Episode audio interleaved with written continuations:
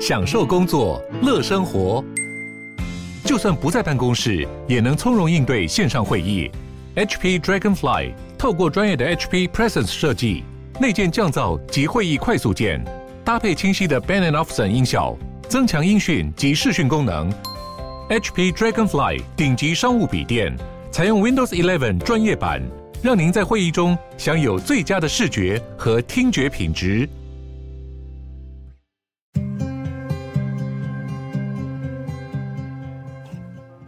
欢迎光临鲨鱼，带你关注那些有流量却没声量的有趣资讯，用10分钟零碎时间，一起跟上这个永远跟不上的世界。最近应该都有听闻，坠机后在亚马逊丛林里面生存40天的孩子们，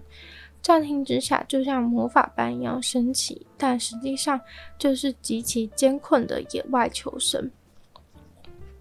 换作是一般的大人小孩，可能都不太容易存活。他们到底是怎么活下来的呢？首先，在飞机坠落以后，他们拿了飞机上带来的木薯粉，分量总共是3公斤，所以坠机后的几天内，他们就靠吃那些木薯粉为生。但是3公斤不久后就没了，所以孩子们就离开了坠机地点，去找其他的地方野外求生。孩子们被发现的时候，一个个都是意识清楚的。先不说你我吃不吃得下去木薯粉，到了野外求生的阶段，我们一般人根本不知道野外有哪些东西是可以吃，哪些东西是不能吃，也不懂得分辨水源。这些孩子因为他们的原住民血统，不仅在身体免疫上更能对抗丛林的病原，最主要是他们拥有丛林生存的基本常识。4个孩子当中，最大的是13岁，接着是9岁、4岁，还有1岁多的婴儿。生存40天后，被找到的时候，坐上了哥伦比亚航空的救护车，飞往医院。虽然他们完全没有生命危险，但还是处于脱水状态，而且无法进食。孩子们的妈妈在坠机后撑了4天后死亡。小飞机的机长和原住民的统领也在坠机中死亡。为了找坠机的罹难者，哥伦比亚派出了超过100个特种部队的成员，另外还有70个在地原住民来提供专业协助。最后4个孩子在没什么树的区域被发现。有趣的是，在搜救过程，似乎搜救犬早就找到了孩子们，因为小孩说有一只比利时牧羊犬跟他们待在一起3-4天，但奇怪的是，后来呢，它又不见了。而搜救队确实有一只比利时牧羊犬从5月18号就消失到现在。搜救犬有可能是自己也迷路了，或者是在丛林中遇到危险，只好逃开。在没有食物的日子里，他们就依靠最大的13岁孩子的野外求生知识，寻找可以吃的蔬果来补充营养。而这些知识呢，都是来自于妈妈平时的耐心传承。若没有这些原住民祖先的智慧，他们几乎不可能活下来。先进的西方国家中已经很讲求性别平权等等观念，在理论上，多数西方国家民众都会同意相关的价值，但事实上，根据新的研究显示，全世界还是有1/4的15到49岁女性有被男性伴侣家暴的经验，而且通常这种家暴从15到19岁就已经开始了。等于说，即使表面上说是一套，实际情况还是很不乐观。这也被研究人员称为是全球大众健康的挑战，尤其是因为外人很难深入到每个人的情侣关系中，在关系中的人也往往容易无法自拔。更令人惊讶的是，最新的调查中显示，有1/3的德国年轻男性认为对女人使用暴力是可以被接受的。这个调查结果也被刊登在德国的地区报纸上面。34% 的18到35岁男性表示，自己曾经对女性伴侣动用暴力的原因，是为了要巩固女性伴侣给予自己的关注。33% 的年轻男性表示，假如在吵架之中越吵越凶的时候，偶尔手滑出手打了女性伴侣，是可以被接受的行为。在双标态度的议题上，有 50% 的男性都说不愿意接受跟拥有过太多性伴侣的女性交往。更令人惊讶的是，德国年轻男性中有 52% 的人，他们期待的理想婚姻对象都是一个需要在经济上完全依赖自己，只会在家里煮饭打扫顾小孩的家庭主妇。但是当询问德国女性的意见的时候，2/3的女性都希望一个平等的关系。这些调查结果貌似透露了藏在平等外表下的真实社会情况，这调查也令很多人跌破眼镜。但是从男性杀害女性的数据上看来，或许就没有那么奇怪了，因为德国是全欧洲杀害女性状况最为严重的国家，在疫情中这种情况甚至加剧了。